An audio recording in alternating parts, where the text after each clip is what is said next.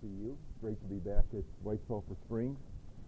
It's to me one of the weekends I look forward to all year because I love coming here. I love this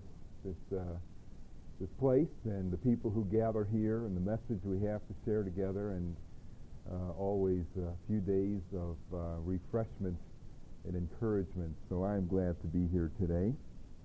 And I wasn't here last year. I had another conference later in the month, and Leon preached in my place. I wish we could have Leon. We need another slot in the program so Leon could preach. I hate to take his place this year, but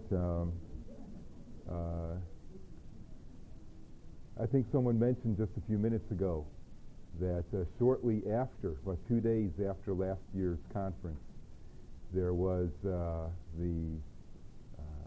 tragic events that happened, some of them not far. One airplane crash not far from here, but the Twin Towers in New York and Pentagon in Washington. I got a copy of the New York Times magazine for tomorrow, and I'm going to keep it a secret how it is that I get the New York Times Sunday section 3 or 4 days in advance, but they have there's a picture on the back, an advertisement in the magazine, full page ad, and for those of you who are familiar with Manhattan, I can see this scene from my upstairs windows, the bedroom and bathroom upstairs. We can see this way out in the distance, and a lot of us in our area, a lot of the folks that have come to the conference even are very familiar with this picture. But if you showed us this picture a year ago today, we would have looked at it and said, "What's that? The most important part of this picture is missing." And then as I looked at this picture, I thought, this is so strange. This just doesn't look right. And then there's the shadow in the Hudson River here, and you see the towers. It says, "We'll never forget." Well, on Wednesday evening, September 11th this year, Grace for Today is going to be meeting together, and we've invited folks, our listening folks on the radio program, to join us, and we're going to be meeting together at the YWCA in downtown Brooklyn to have a meeting, a service of remembrance, and to encourage and to pray and to comfort and to open up the Word together. This past year, since I'm not sure what really changed, but this past year has been the most fruitful year of ministry that we have ever had in New York City. Many of the people that are here at the conference we didn't know a year ago. There's others, many others who couldn't come, and I don't know what changed, except that I know that. In the city of New York and in our area, and I think in other parts of the country as well, God used this event. There was a PBS special on TV a week or so ago where it was called Faith and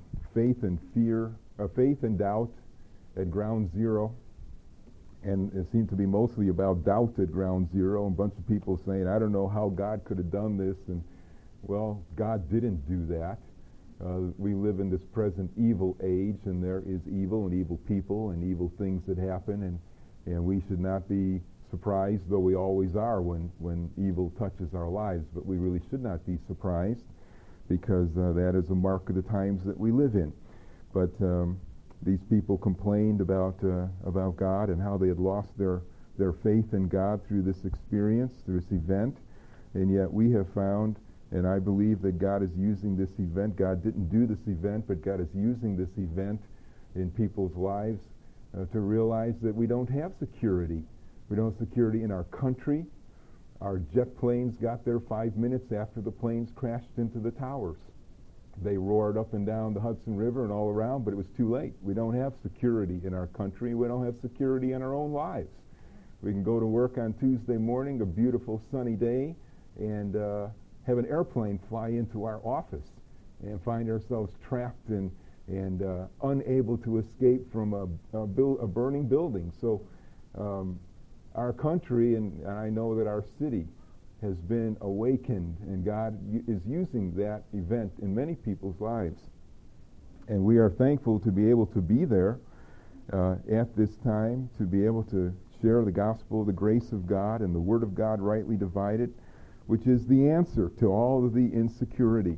And as I said, we've had, I think, the most fruitful year that we have ever had. I have on the table around this little chest here some literature about our ministry, and I just would like to encourage you to stop and pick that up before you go home. One of the things, some of you may have read this, but others maybe haven't seen it. A couple, well, back around the first of the year, I wrote an article and we printed it in a little newsletter called Grace at Ground Zero. Our ministry in Brooklyn, although we have people coming from all of the boroughs, but the ministry meets in downtown Brooklyn, which is just across the Brooklyn Bridge from downtown lower Manhattan. So I drive past the Ground Zero every Saturday, just about this time, almost exactly this time, on our way to Brooklyn, and we have our class at 10 o'clock there, and I went to visit. I flew over Ground Zero about a week and a half after the disaster happened, and looked down at the heap of where those buildings stood, but I just couldn't bring myself, and I think a lot of people felt that way, to just go down there and see it in person until around Christmas time. We had a visitor, a missionary in our home, and we went over to New York to see and to visit.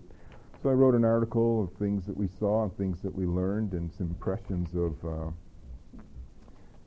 of the scene there and the spiritual implications. There's also a sheet if you'd like to be on our mailing list. Sign up on that and just give it to me or to Leon or to any of our people, and we're going to try to send out some, maybe a newsletter about what the Lord is doing in New York, because I've had a change in my ministry about, it was the end of March. I announced to our church in New Jersey that I would be leaving, that I'd like them to find a new pastor. And the end of July was my last service there at the church in New Jersey, and now I'm spending full time as a missionary, working with Leon and the rest of the folks in New York to, a couple years ago we started a Bible correspondence course in the book of Romans, and we have these lessons that we mail out, one lesson on each chapter. And as we were starting the program at a Wednesday night prayer meeting, I was thinking about that. I said, we ought to pray for something. So I said, Lord, give us 1,000 students.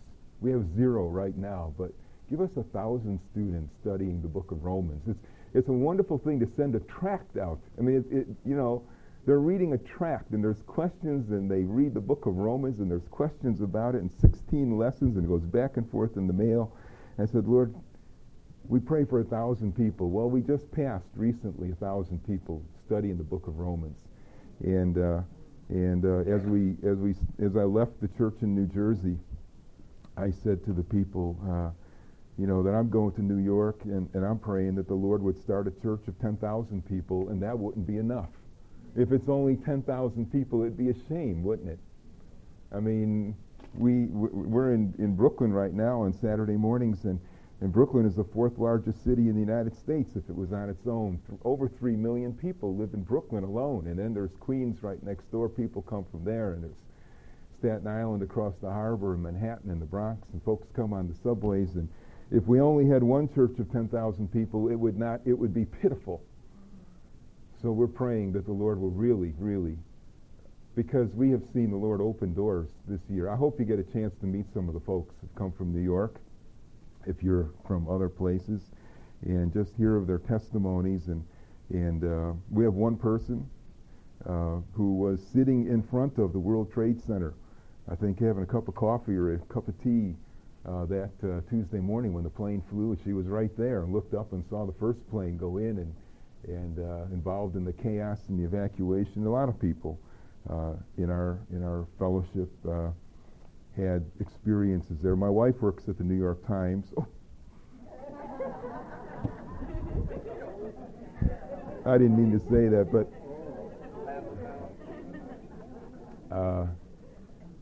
She was in the city that day, and she got to work earlier. So someone came in and said, "You wouldn't believe what I just saw. Unbelievable. I just saw a plane fly into the World Trade Center." So she was within about an hour that all the non-essential people were sent home. But 11 people at the New York Times in that one company lost a husband, a wife, a mother, a father, a child. I mean, 2,830-some people in New York City died. You can't lose that many people without people knowing, and people knowing people who know those people. So it makes a change, and of course we would appreciate your prayers that the Lord will keep that door open. Some people have finally gotten the idea that the party's over, and we need to think about something beyond just making money and how the stock market is doing. And it's interesting that the World Trade Center right next to Wall Street, and the people who are most obsessed with money saw this thing come down. They ran through the streets in the clouds of dust. And, maybe the Lord has to do something like that to get through to people who are so obsessed with this world. Well, I say all that to bring us to a book which, there's a certain way in which this is my favorite book and favorite passage of the Bible, and something that I come to and I want to share with you today. C.S. Lewis said, I'd like you to turn to First Thessalonians. C.S. Lewis said that one of the dangers with being a public speaker, perhaps especially a public speaker in Christian circles, is that as you go around speaking, people might get the idea that you've got it all figured out and you've got it all worked out, and you might even start to think that of yourself. And that's very bad. Not helpful to your spiritual growth. Well, I am coming to 1 Thessalonians today with you, and I'm going to try to almost look at the whole book. And we're not going to focus on... There's several ways of approaching this kind of a book in the Bible. One of them is to look at the doctrine in it, but I'm going to look at the ministry of the man who is preaching that doctrine. It's a wonderful, it is something that I come to and I read it and I go, "Lord, I'm so far from this, but I pray that you would make me like this. Make me this kind of a pastor. Make me this kind of a Christian." And I want to share this with you, not as a person who has this all figured out and all worked out in my life, but as something that I found a long time ago and something that I've tried to. I've aspired to, I have prayed that God would make me the kind of person that we read about here in this book. So I bring this and I want to share this with you, that you too, we will kind of in a way scratch the surface of it, but maybe you'll go home and say, there's something in this book that I need to really look at and I need to get into my life. And if we get that, it'll be good. In chapter 2, Paul gives us a picture of his ministry, three pictures of his ministry there at Thessalonica. And three times he uses the little word as. Gives us three pictures of his ministry. In chapter 2, verse 4, he says, "But as we have been approved by God to be entrusted with the gospel, even so we speak." Paul saw himself and wanted to paint the picture for us that he was a man who saw himself as one who was approved by God to be entrusted with the gospel. That's the first picture of his ministry. Second picture is in verse 7. "But we were gentle among you, just as a nursing mother cherishes her own children."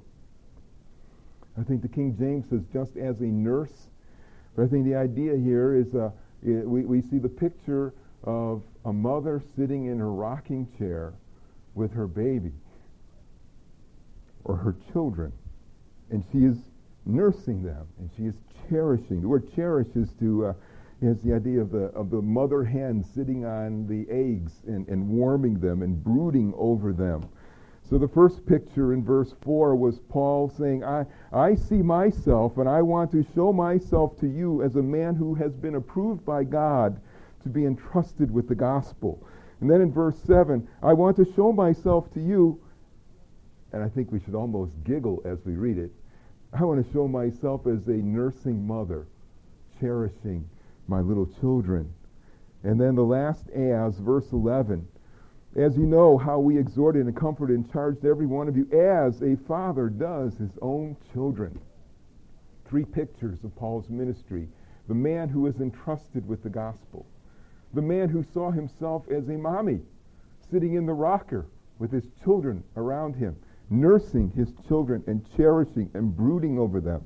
And then verse 11, Paul saw himself as a father teaching his own children. And I think Paul gives us here, I think that there is a sort of a progression that Paul divides his ministry into phases. There's phase one, there's phase two, there's phase three. Phase one, he was an evangelist. He was a man entrusted with the gospel. He went to get people saved. Phase two, when they got saved, then he saw himself as a mother, gathering together the little chicks, gathering together his little children, and as a mother nourishing them. He says in verse 8, so affectionately longing for you, we were well pleased to impart to you not only the gospel of God, but also our own lives, because you had become very you have become very beloved to us. Agape is in that verse. You have become beloved, and so we were well pleased. It was no problem. It didn't bother me at all to not only share with you the gospel, but to share with you our own lives. And I think, you know, I am married to a mother who raised two little girls and two little babies, and I remember how, you know, a mother. I mean, the picture here of the mother who eats her food, who eats more food, and then her body digests that food so that her body can produce a food which her children can drink, the milk. And so the mother in a spiritual way, we say the mother takes the spiritual things of God's word, deep things of God's word, but then the mother gives them out to her children in the milk of the word. She pre-digests their food and helps them to begin to grow. And then finally, the third phase of Paul, the man entrusted with the gospel has the goal of seeing people be saved. He wants to share the gospel with them. Then the nursing mother gathers together these new believers and wants to get them on their feet, to get them established. But then we get to verse 11 and we find the father. And I know in my home, I see this over and over. It's amazing. I don't know. It's somehow built into us as human beings, that my wife relates to my daughters in a different way than I do. My wife relates to them in a way that is comforting. She puts her arms around them. She encourages them. She builds them up, but she doesn't so much correct them or you know, sort of direct them. But she has more. She puts the emphasis on just sort of hugging them and encouraging them. But then when you get to a father, I see myself here, and Paul changes the words in verse 11. He says, you know how we exhorted and we comforted and we charged every one of you as a father does his own children. And you know how a father speaks to his children. He's gentle to them, but at the same time, he's more, you got to do this. You know, I want you to be a wise. Let me give you the wisdom so that you will know how, verse 12, that you should walk worthy of God who calls you into his own kingdom and glory. The evangelist who has been entrusted with the message has the goal of seeing people trust in the Lord and be saved. The mothering ministry has the goal of getting that new believer to be able to stand on his or her feet in the Lord. Like Paul says in chapter 3, verse 8, now we live. Now we really live. If you stand fast, that's the mother speaking there. I know that there are hindrances, there are persecutions coming, but I'm going to give you the milk of the word because I want you to stand. You know, you see the little baby rolling over. Oh, look, she just rolled over in her crib, wasn't it? Oh, she rolled over today. Wow, wow, wow. And then she stands up. Oh, wow, look, she's standing. And then she starts holding on to the furniture, and she walks around the living room holding on. And then one day she lets go, and it's, whoa. And Paul here is, I think, thinking of these believers. Now we really live if you stand. Yes, the wind is blowing and the waves are coming, but what we want to see is that in all the disasters of life, that you will stand fast. Stand up. That's the mother speaking as she brings up these little babies. And then you get to the father. And the father is speaking in chapter 4. Finally then, brethren, we urge and we exhort in the Lord that you should abound more and more, just as you receive from us how you ought to walk in God and please God. And there's the father. And the rest of the book is, you know, chapter 4, verse 1, we urge and exhort you. Chapter 4, verse 10, we urge you, brethren, that you increase more and more. Chapter 5, verse 12, we urge you, brethren, to recognize those who are labor among. Chapter 5, verse 14, we exhort you, brethren, warn. I mean, here he's shifted gears into the role of the father, saying, do this, I urge you, I charge you, I encourage you. So you see three different pictures that Paul has. I find in my life that I'm better at some and worse at others. Paul is a well-rounded. I have to say, Lord, I have some flat spots in my life. I'm better at one of these than another one of these. We see an amazing picture of Paul, who apparently had this well-roundedness that he could be both the evangelist and the mommy and the father. Well, I want to learn to do that, and I want to share with you a picture of what this thing called ministry is all about. Chapter 2, starting at verse 1, from 1 to 6, chapter 2, from 1 to 6, we read about the man entrusted with the gospel. For you yourselves know, brethren, that our coming to you was not in vain. It was not for nothing. It wasn't a dead end. But even after we had suffered before and were spitefully treated at Philippi, chapter 16, the book of Acts. Paul was beat up, thrown into the jail. That night an earthquake happened. He came out of it, but he had the marks on him. They asked him to leave town. He left and he headed for Thessalonica. Now he comes into town and he's got the marks of where he was whipped and beaten. And he says, even after we suffered and were spitefully treated at Philippi, as you know, you saw the marks. When we were bold in our God to speak to you the gospel of God in much conflict. For our exhortation did not come from, where did this come from? It did not come from error or uncleanness or deceit, but as we have been approved by God to be entrusted with the gospel, that's where it came from. Even so we speak not to please men, but to please God who tests our hearts. For neither at any time did we use flattering words, as you know, or a cloak, nor a cloak for covetousness. God is witness. Nor did we seek glory from men, either you or from others, when we might have made demands as apostles of Christ. Paul draws this picture here of the man who is entrusted with the gospel, the man who is an evangelist. And I think there are three things. There's one in this section and two other places we'll look at that to me are sort of the springs that make an evangelist run. You know, you crank these things up and this is what makes him tick. First of all is that verse 4. We go through all of this because we have been approved by God to be entrusted with the gospel, even so we speak. There was an awareness, there was a realization in Paul's mind that he had been entrusted with the good news. Now, when you read the word entrusted, sometimes it's translated committed in the Bible.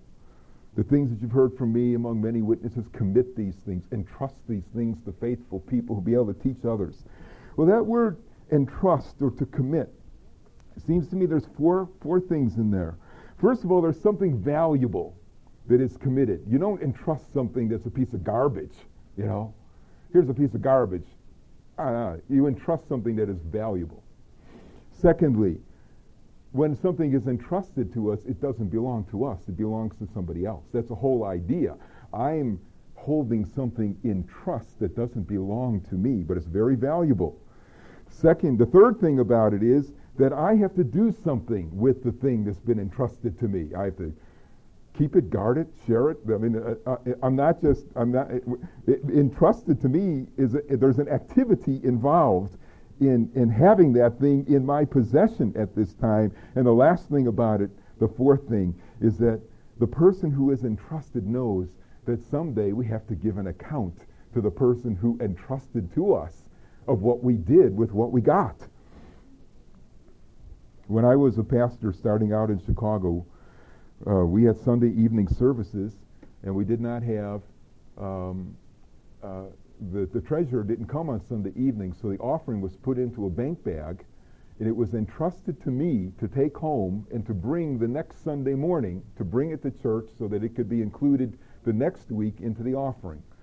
Now, most of the time, the offering amounted to about $11.32 or something like that, but I didn't count it. I didn't do anything with it. A bag was put into my hand, and I was entrusted with that bag. And I came home, and I thought, well, where am I going to put this thing? For the next however long I'm the pastor of this church, so I found a place. I'm tall enough. I put it on top of our china cabinet. And every day, except Sunday, there would be this bag folded up, sitting on top of the cabinet. No one could see it but me. I'm tall enough to see over that little edge. And, you know, when I think back of living there and working in that church for 5 years, when I think about, putting the key in my home, I'm coming home from somewhere, and I put the key in the door, and I open the door, and I walk in, you know where I think of looking, first of all? I think of looking on top of that cabinet. It became an obsession. It became a habit.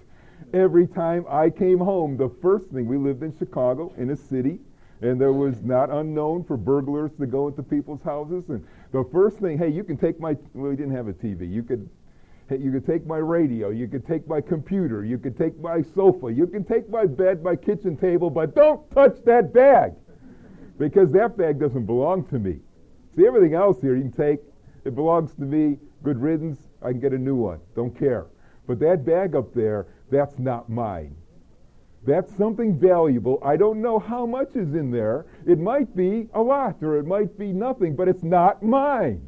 And I have a job. I have something to do with that. I have to guard that bag and bring it there. And if I don't show up, or if something is missing, then I am accountable. And people can call me for it and say, Pastor, someone put $1,000 in and didn't get here the next Sunday. Where did it go? And I would have to give an account for what happened.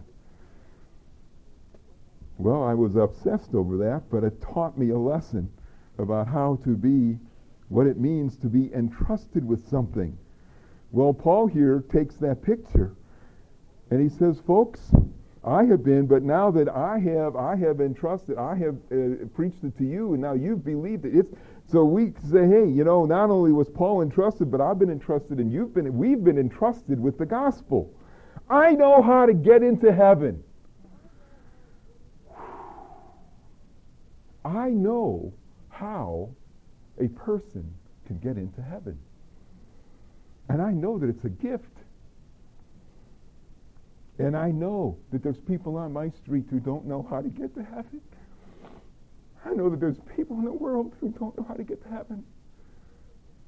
I know that there's people who, when they get saved, say, no one ever told me this. This is the most important news in all the world, the most important news in all my life. I mean, I'm sure we're sitting here today, and I don't know. I assume that maybe all of us are saved people.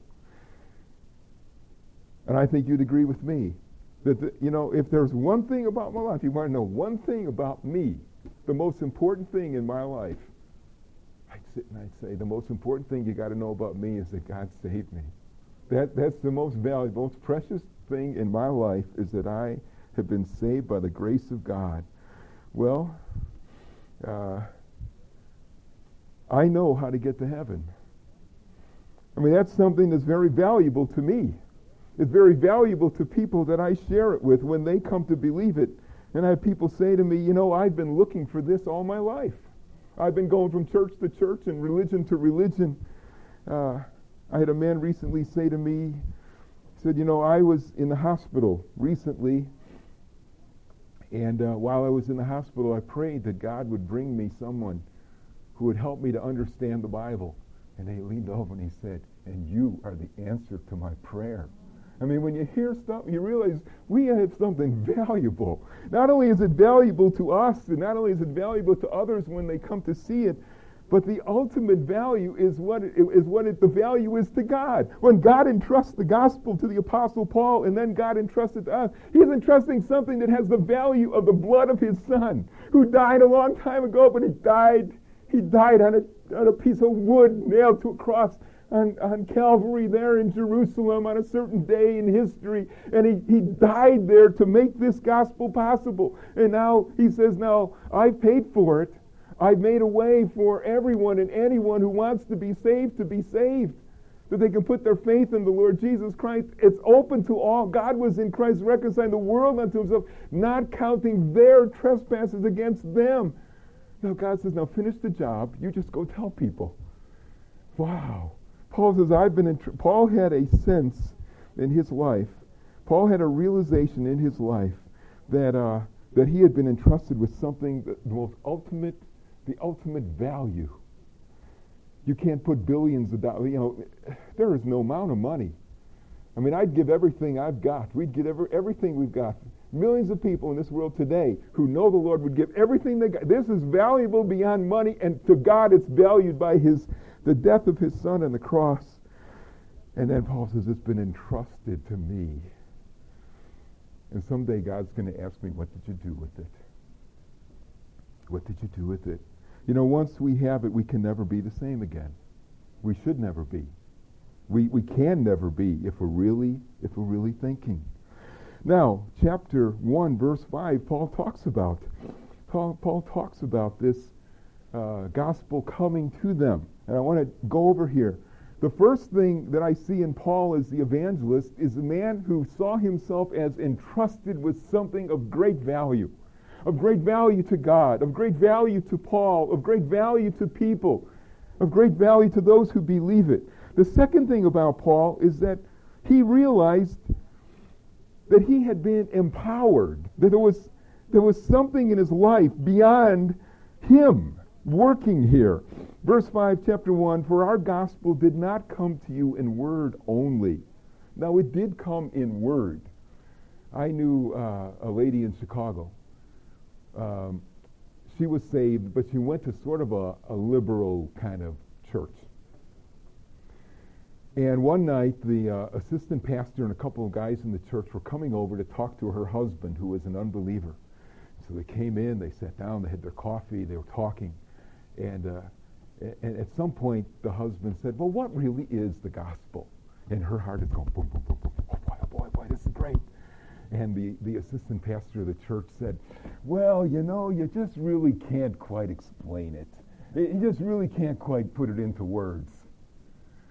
And my friend stood up from her table, and she said, I stamped my foot on the ground, and I said, somebody sure explained it to me.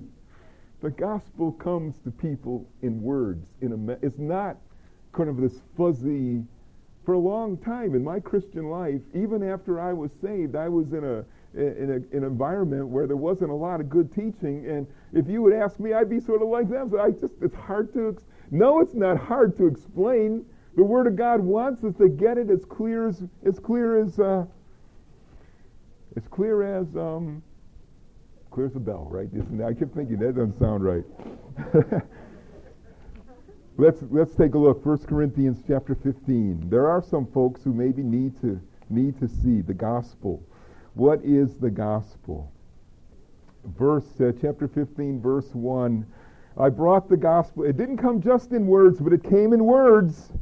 I brought a message. Chapter 15, verse 1. Moreover, brethren, I declare to you the gospel. I'm not going to put it down in words again. I never get tired. Paul, I never get tired of telling people, reminding you, what is the good news that I preached to you, in which also you received and in which you stand, by which also you are saved, if you hold fast the word that I preached to you, unless you believed in vain. And if you're troubled about this believing in vain, read the rest of the chapter where he talks about if Christ is still dead, you've believed in vain. Paul doesn't believe that, but he's probing, prompting the Corinthians to think. Now, what is this gospel? Chapter 15, verse 3, for I delivered to you first of all that which I also received from the Lord himself, that what I received, that Christ died for our sins according to the Scriptures.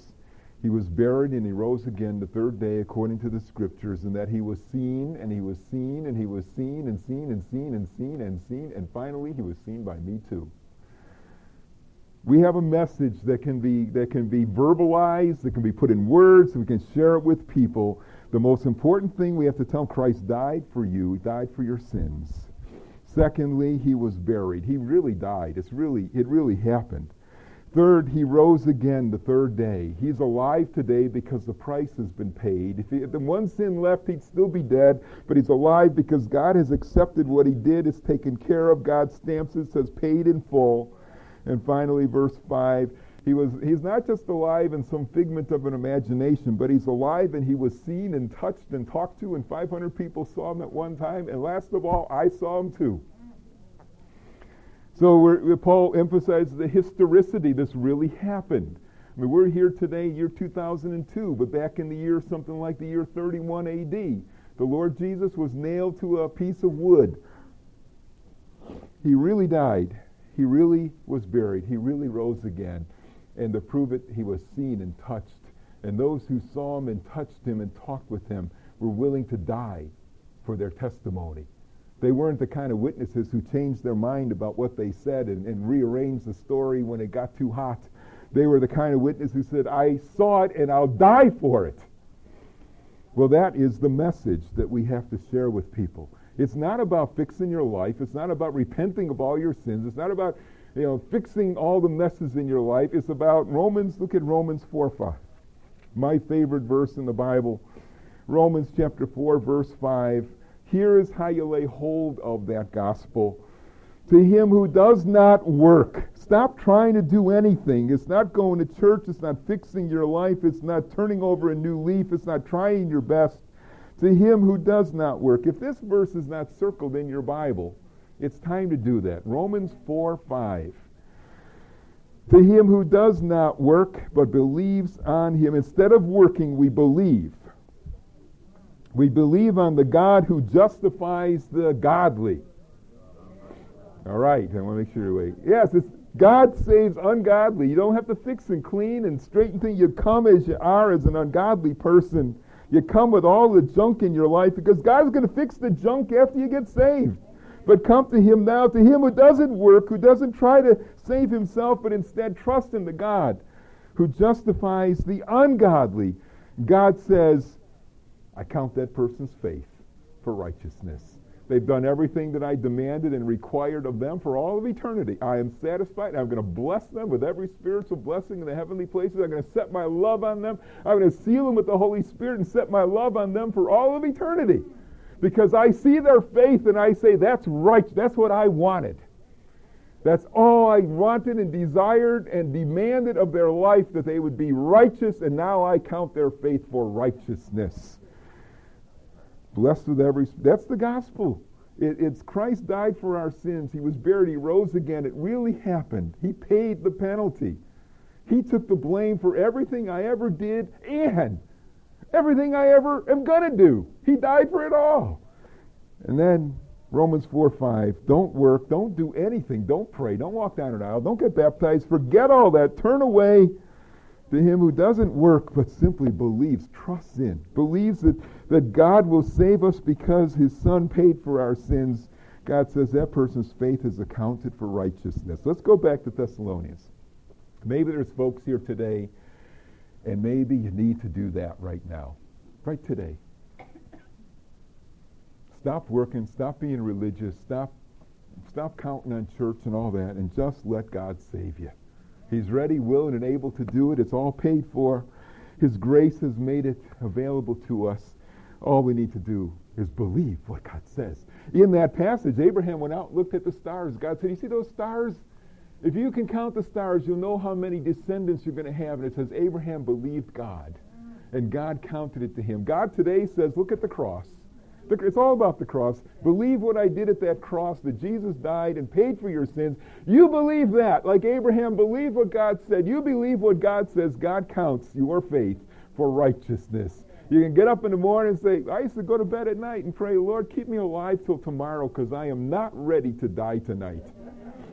And then somebody loved me enough to knock on my door and invite me to a Bible study. And 8 months later, I could go to bed at night and say, Lord, I thank you. I'm ready to go. You can come tonight. You can take me home. Doesn't matter. I'm ready. I know I'm going to heaven. Not because I'm good, but because the Lord Jesus paid for me.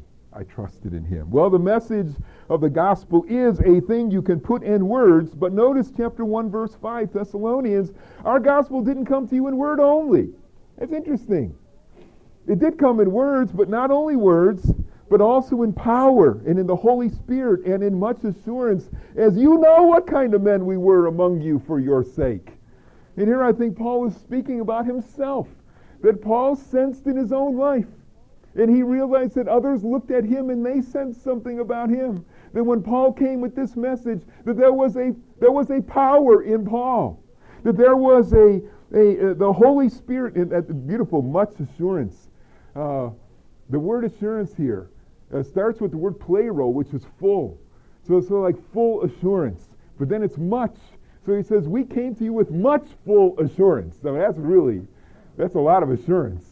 Paul says, when I came, I didn't just come with the word, but we came and there was power, and there was the Holy Spirit, and there was much full assurance. As you know what we were like when we were among you for your sake. I think what Paul's writing about here is the same thing. Keep your finger here and look to Romans chapter 1.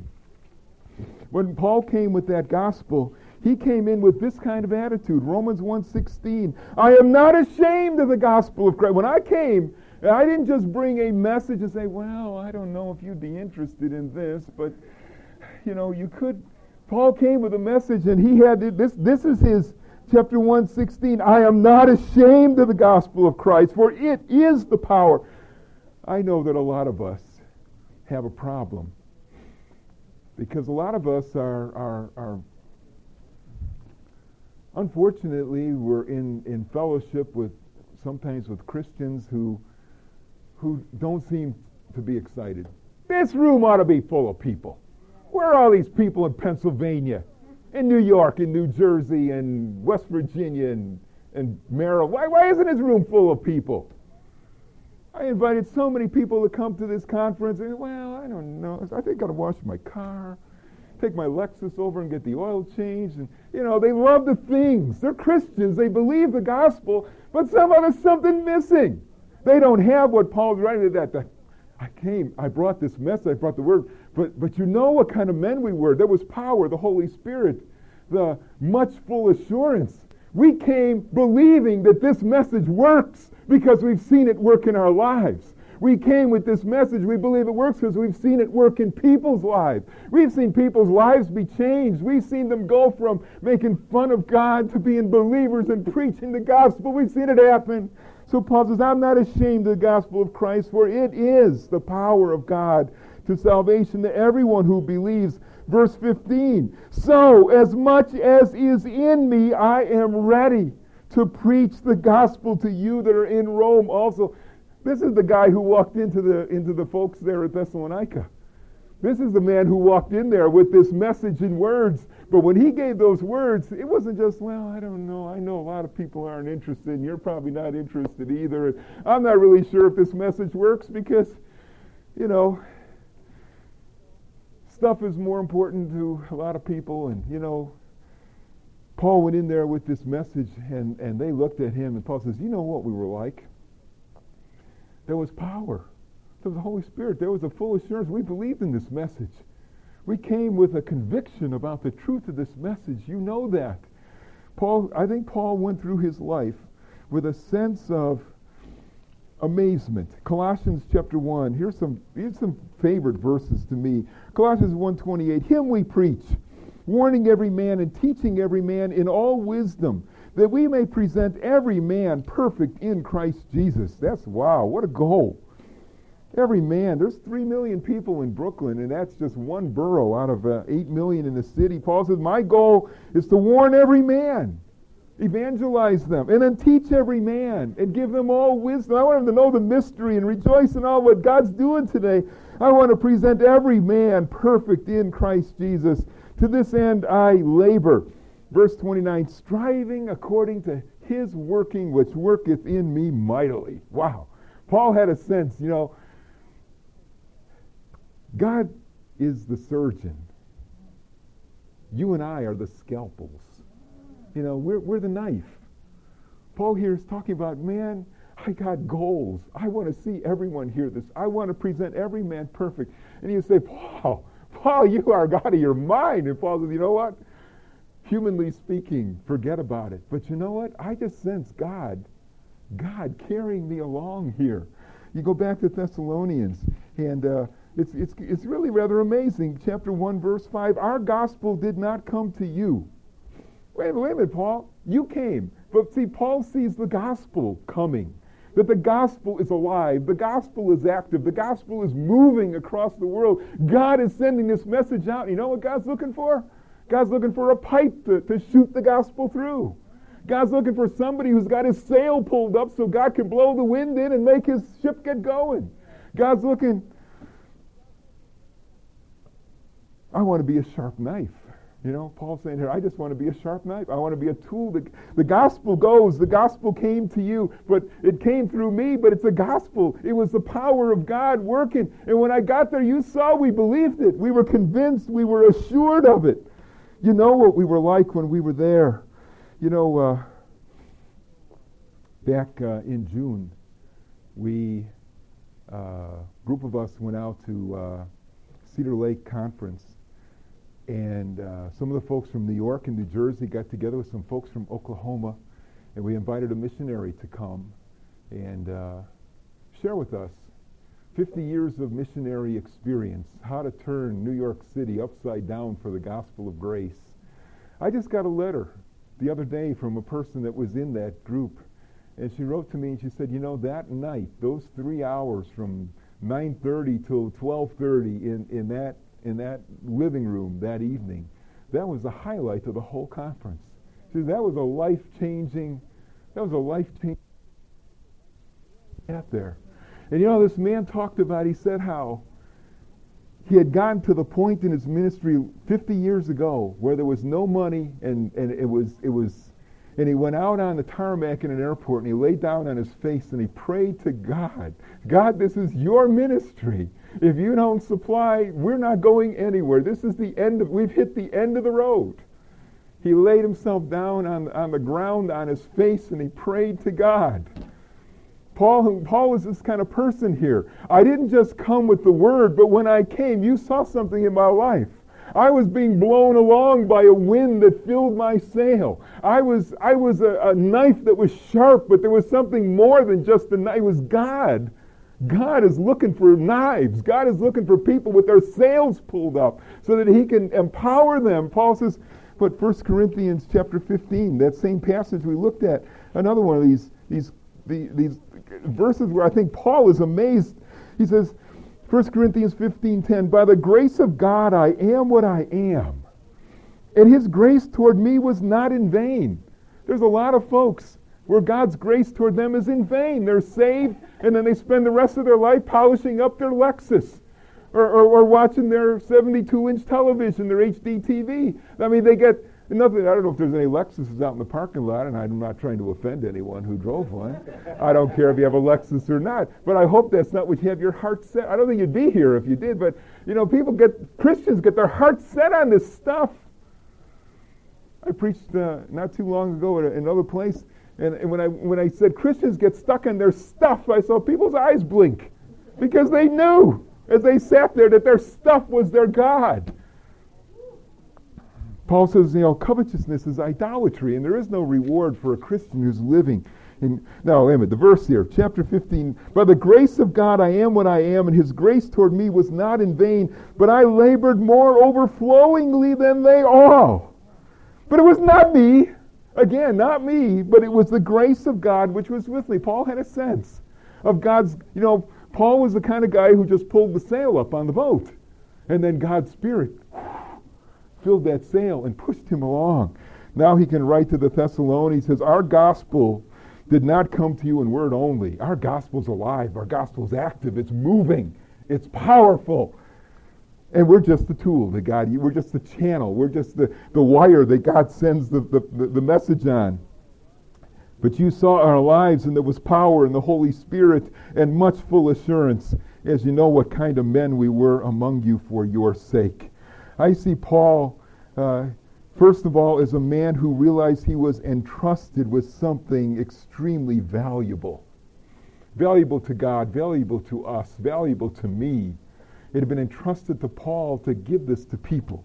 Secondly, I see Paul as a man who knew that he was empowered by the Lord. Some of us maybe this weekend need to go out in these woods and take a walk out here and fall down and pray somewhere, God, I want to be that kind of person. I want to have that kind of power. I want to know your wind filling my sail. I want to be used by you. Lord, I look all around me and I see people who don't know how to get to heaven, who don't know how to be saved. And when the airplane hits their building, which it is going to happen somehow, some way, someday, when their life comes to an end and they step up to the window and they jump out that window, they're not going to know where they're going. And I know. Man alive. What a, Paul says, as much as is in me, I am ready. I am not ashamed of this gospel. Paul knew a power. Now sometimes, sometimes we live among people who, America is so rich and we have so much stuff. And sometimes we live among Christians who are so hung up on their stuff. And the fire goes down, And Paul wrote to Pastor Timothy and he said, stir up the gift that is in you. God has not given us a spirit of fear, but a spirit of love and of power and of a sound mind. Stir up that fire. Paul was this man on fire. And when he came, notice when this man came to town, verse 5, and he was this man on fire with this message. Well, you know what happens when you hang around with people that are on fire? When you hang around with people who are always, talking about their Lexus or the new one that they're going to get. When you hang around with people like that, they tend to, draw your fire away. They kind of put you out. You start thinking, well, maybe they're right. Maybe I should be worrying more about my 401k, and maybe I should be, I'm just driving a Cadillac over here, and they got a Lexus. But you hang around with people that are on fire. A guy like Paul comes to town. Look at the next verse. Verse 6, you guys lit up too.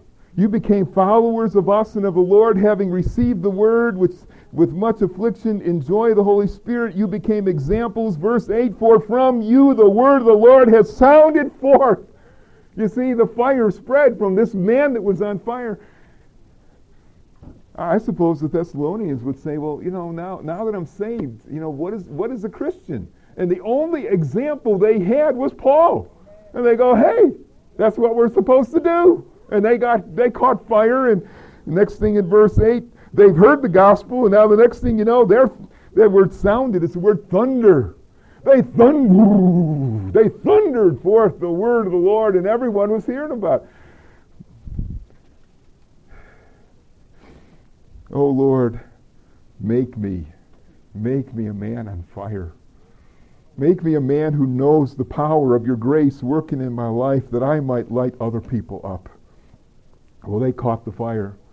And who knows, verse 8, who knows how many ways that all these on fire people began to speak. Paul says, your faith toward God has, in verse 8, your faith toward God has gone out so that we have no need to say any. You're doing the job, folks. They themselves declare concerning us the manner of entry we had to you, and how you turned to God from idols to serve the living and true God, and to wait for his Son from heaven. Paul says, man, when you guys got the message, you didn't just sit there with it and say, well, that's great, now I'm going to heaven. Maybe that Lexus would look better in brown leather seats. No. I'm going to have to take a look at the parking lot later. I don't mean that. But there were many different ways. And as I do this, I think of the ministry in New York, and that's really the difference of what's happened this year. It's meeting people who value the message of grace, and I can't give it out fast enough because they keep taking it and giving it away. I have the privilege of being on the radio. A lot of folks make that possible. A lot of folks are partners in the ministry and make it possible to go on the radio in New York City, to to an audience of potentially 20 million people from Rhode Island down to almost Atlantic City. 20 million people could tune in Sunday morning. Some thousands of people do tune in on Sunday morning, and 9 or 10 other cities. And you know, it's really wonderful. This week I was home for 3 days, and we had been away, a family reunion last weekend, so I was home for 3 days, and then we left yesterday to come here. And I was answering the phone. The 800 number was calling. A man called named Wallace. Wallace is a Native American man who lives in Oklahoma, on a reservation in Oklahoma. And we have a program in Oklahoma City. And I picked up the phone, said hello, and he didn't know who I was. And he said, my name is Wallace so-and-so, and I'm here in Oklahoma, and I'd like to order a couple of booklets that you would send to me. We have some things we send to people and who listen to the radio, whatever. And I said, well, okay, Wallace, let me get this, got all this information, his address and everything. And then he said, I'm a Native American. And he says, I'm 70 years old, and I was born into a religion of Mother Earth. We worshipped, we were pagans. We worshipped Mother Earth and sun and moon and all those things. And he says, then I realized that wasn't right, and I read all about Buddhism. But then I realized that wasn't right, and then I read the Bhagavad Gita. I read Hinduism, and then I realized that wasn't right. And then he says, then I became a Seventh-day Adventist, and I was keeping all the rules. And he says, but you know what? Now I'm saved. I know that I'm saved by the grace of God, and I know I'm going to heaven, and I know that I'm not under law, I'm under grace. And man, he was just, I thought, this guy's been saved for 10 or 20 years now, and so I said, well, Wallace, when did you get saved? He said, about 3 months ago. He's 70 years old, about 3 months ago. I said, well, Wallace, how'd that happen? He said, well, some guy named Dennis Kazonis, I don't even know who he is, sent me some stuff in the mail. I said, Wallace, I'm him. We went on to have wonderful, just wonderful fellowship together, and we're going to send him everything, everything we got. But Wallace says, I'm giving this stuff out here on the reservation. This is the best thing I ever heard of. Another guy named Jerry lives on Ocean Parkway in Brooklyn. He called up and he left a message and he left his address, and he said, you talked on the radio today about being sure of your salvation. And he says, I'm not sure, and I want to be sure. Young guy, I want to be sure. Would you call me or send me something in the mail? Absolutely. Another guy from Staten Island calls and he says, I don't like what I heard on the radio yesterday, and I want you to send me that literature because I don't believe it. I just want to see how much I don't believe it. I said, wait a minute, he says, heaven is not a gift. Heaven, it's not easy to go to heaven. You got to do your damn best if you want to go to heaven. And I said, well, John, I'm sure you're not going to heaven. Because you're not doing your best, and neither am I. You could do better, couldn't you, John? Well, everybody could do better, but my priest tells me I can land halfway. I can get to purgatory. He says, well, John, purgatory is not in the Bible. The Bible talks about heaven and hell, and you go to one or the other the moment that you die. If you're saved, you go to heaven, and if you've never been saved, you're going to spend eternity in hell and the lake of fire separated. There is no place in the middle where you burn to pay off your sins.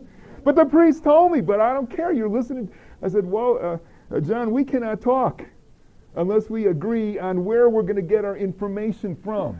You're following a man. I'm trying to share with you what the Word of God says. You're supposed to believe the Bible. You're a Catholic.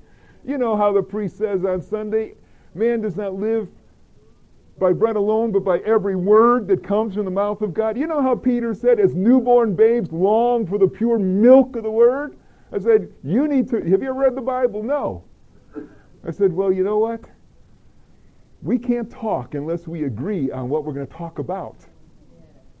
If we agree that the Word of God is where we're going to get the truth from, then we can talk, then we can study. And after about 10 minutes of talking, he said, would you send me that literature in the mail? I'd like to read that. I thank God for the opportunity to, Jerry turns on his radio, and John turns on his radio, and Wallace turns, and that message goes out. and lands on hearts. I had one lady went to bed one night, and she said, I prayed when I went to bed that God would help me to find out what the truth is. And the next morning, her alarm went off on her clock radio, and Grace for Today came on the air, and she called me up, and that afternoon, in her home, in her apartment, on the Prospect Expressway in Brooklyn, she trusted in the Lord and got saved. I think, but you know, it's not to say that you got to be on the radio. Ivan is here somewhere. Where's Ivan? Ivan is here. She does our Romans course. I love reading when people send back their lessons, and they go, I thank God for this course. I thank God for what I'm learning. We got one lady in Idaho who sent in her lesson this week, and she said, I'm going to finish this course, and when I'm done, this is so great. Will you send me 12 copies, because I have 12 friends that I want to study this with.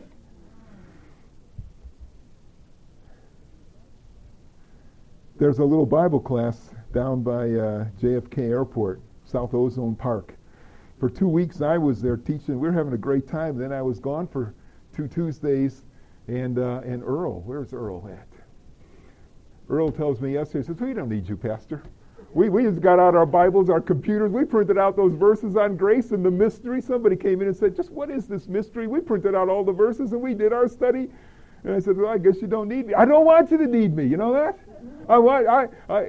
We make these little materials, booklets and tapes and things, and give them, and people take them and they give them away, and that's what we want. And they become the evangelists. We have a group of women in our group there in Brooklyn that are called Lift Up. I wish they would have wore their shirts with the monograms on them. Lift Up, ladies in fellowship together, uplifting people. On their own, they get together every once a month. Saturday nights, they have a book reading club, and they invite not only the people from the group, but anybody, no men, unfortunately, but anybody, they invite people to come, and they read the book, and they discuss what's rightly divided and what's wrongly divided. Well, you know, this is what we, last evening, Tony talked about her great-grandchildren in her home, and living the life so her great-grandchildren might see the truths of God's Word and build that in from the time they're little children. Whether you're on the radio or in the home or whatever, Paul talks here about the man who senses, I've got something that's been entrusted to me that's so valuable. And I've got something, I've been empowered. You know, as I run up my sail, I find that God carries me along. I want to be that sharp knife. I want to be that sail billowing for the Lord. I want to be that person that God can use, and whether it's in our home or in a ministry, in our church or a private or personal, wherever we are. Well, here is the evangelist. Everything in the rest of chapter 2 here kind of flows out. He says, verse 2, chapter 2, verse 1, are coming to you. Because we're entrusted, we came. We took the initiative. We didn't wait till you, but we came to you. And then he says in verse 2, we were spitefully treated, but we were bold in our God to speak to you the gospel in much conflict. You know, here's that sail run up. We're not bold in ourselves. We sometimes look at Paul and say, oh man, that guy he just had such guts. I'm not like that. Paul says, neither am I. I mean, the boldness I have is because I ran up the sail and the Lord filled up the sail with his power, and I was bold in my God. And the more I spoke, I saw people's eyes. You ever talk to somebody and suddenly find yourself saying things that even that you never understood so well, but all of a sudden explaining it seems like you start to understand it better? I've had times that I see this person across the table light up, his eyes light, he's beginning to understand. And I can remember sometimes I'm beginning to understand things better myself, and we both end up rejoicing. Well, Paul said we're bold in our God. Now, I've spent a lot of time here. I look at my clock. I need to fly. Chapter 2, verse 7, once these people trusted in the Lord, now Paul shifts gears. This is the most amazing thing, to see him shifting gears from the sort of the fighter, you know, the man going out with this gospel and facing the conflict. Now he all of a sudden, He's got a picture like Chet here, you know, sort of rocking in his chair. Give us a rock there, Chet. There you go. There you go. Here's the Apostle Paul's next picture. That's it. He's got his babies. And now Paul shifts into the gentle mode. And in the gentle mode, he says, we were like a nursing mother, cherishing her own, like a mother hen, brooding over her brood here. And so affectionately longing for you, we were well pleased to impart to you not only the gospel of God, but also our own lives, because you had become beloved to us. The mothering ministry takes the word of God, takes the gospel, and keeps on giving the gospel, keeps on explaining to the new believer, keeps on explaining the gospel. You know, something very bad happened. Chapter 2, verse 17, we brethren, having been taken away from you. Paul had just started his mothering ministry and he was taken away. There's something very sad about motherless children. Something very pitiful. Anna Quinlan, a writer for the New York Times, said she lost her mother when she was 19 years old. And now that she's 40-something years old, whenever she meets someone, she feels like telling them, you know what, I lost my mother. It made such a deep impact in her life to lose her mother at an early. There's something pitiful about motherless children. Fatherless is okay, more, but a motherless child, how sad. Paul says, I had to leave you as motherless children. But you know what? I sent Timothy. Timothy went back. And you read in chapter 3 of Timothy's mother ministry. As Timothy went back to the Thessalonians, and it says in chapter 2, verse 2, I sent Timothy, my brother, minister, and fellow laborer in the gospel, to establish you and encourage you concerning your faith. You believed in the Lord, and a lot of people think when you get saved that that's going to be the end of your problems. Here was the beginning of their problems. And now Paul says, oh, I sent Timothy to just keep on reminding you of the gospel, the good news of the grace of God, so that your faith might grow, that you won't be, well, verse 5, when I could no longer endure it, I sent to know your faith, lest by some means the tempter tempts you, and our labor would be in vain, and you might not follow in the Lord. But now Timothy has come and brought us good news of your faith and of your love. And in verse 8, now we really live if you stand fast in the Lord. There's the mother. And what does the mother do? The mother gives the gospel, the milk of the word. She just keeps giving the gospel. You know, the end of Romans 8, I'm not going to turn there because it's not time, but you know how at the end Paul says, we are like sheep led to the slaughter, yet in all these things we are more than conquerors. When you get saved, all your problems don't go away. In fact, Paul says there, we're like sheep being led to slaughter. I was talking to one of the brothers back in New Jersey, and he said, so Pastor, what you're saying is that we're being slaughtered.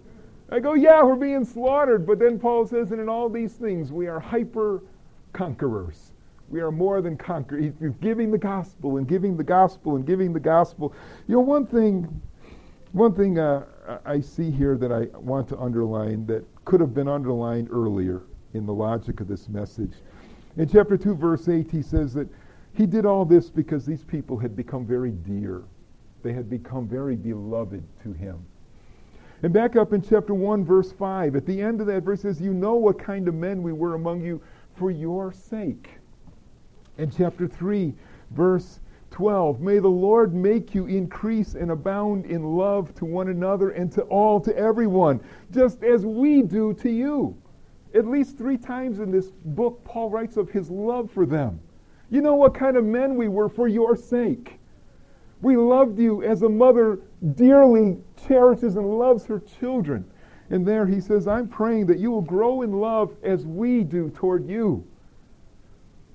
That evangelist, first of all, knows he's entrusted with a precious message. We know the way to heaven. Secondly, we've been on our faces, alone with God.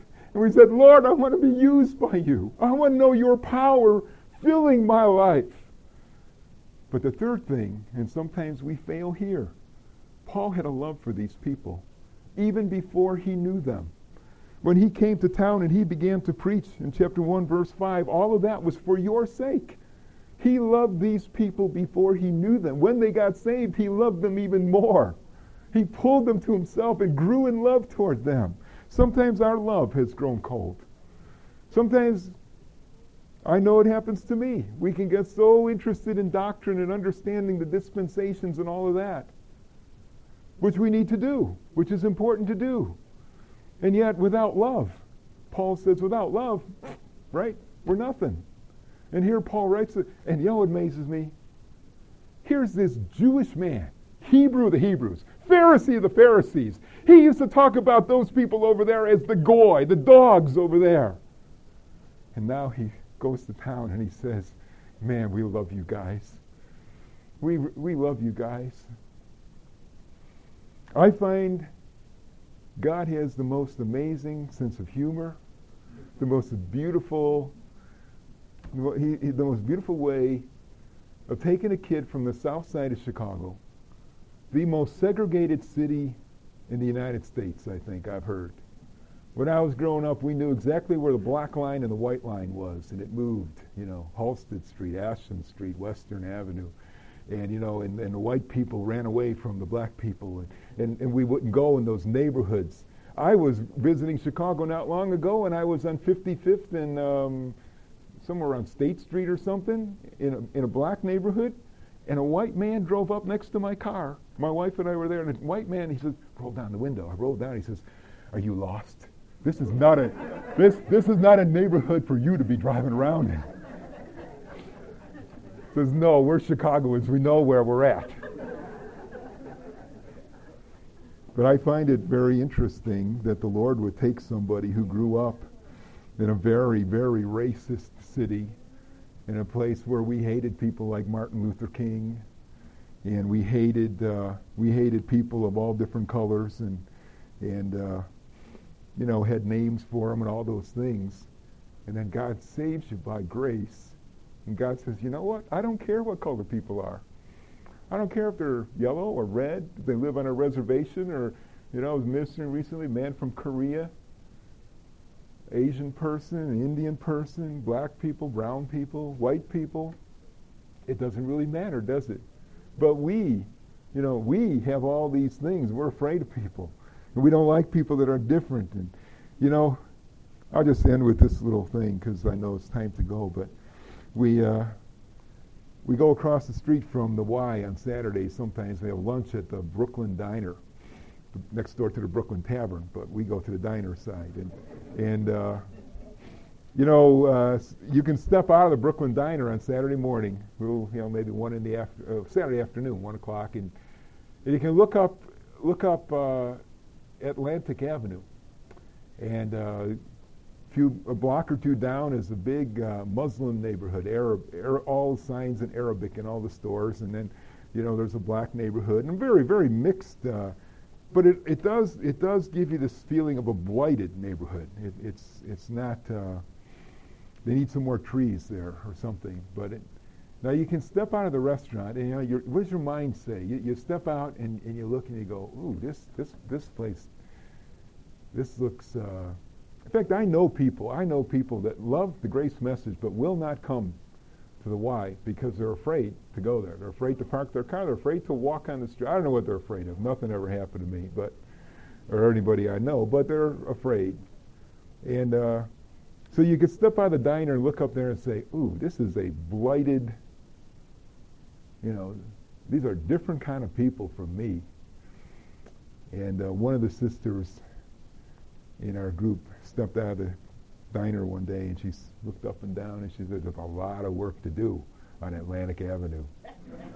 Amen. There's a lot of work to do. There's a lot of souls out here, and God doesn't care where they came from, what language they speak, what color they are. Paul says, I've been entrusted with something, and I've been empowered by God. And then God worked a love in me, that me, the Jew, the Pharisee of the Pharisees, could go to the Gentiles, and I could find that I love them, that I love those people. Well, here's the beginning of a picture of a ministry. We didn't finish all of it, but if this grabs your heart, I heartily recommend taking this book and getting down on your knees and getting down on your face and saying, Lord, make this me. Make me what you're writing about here. I don't want to live my life in vain. I want to know what you can do with even a guy like me, men, women, young people, that God can use you.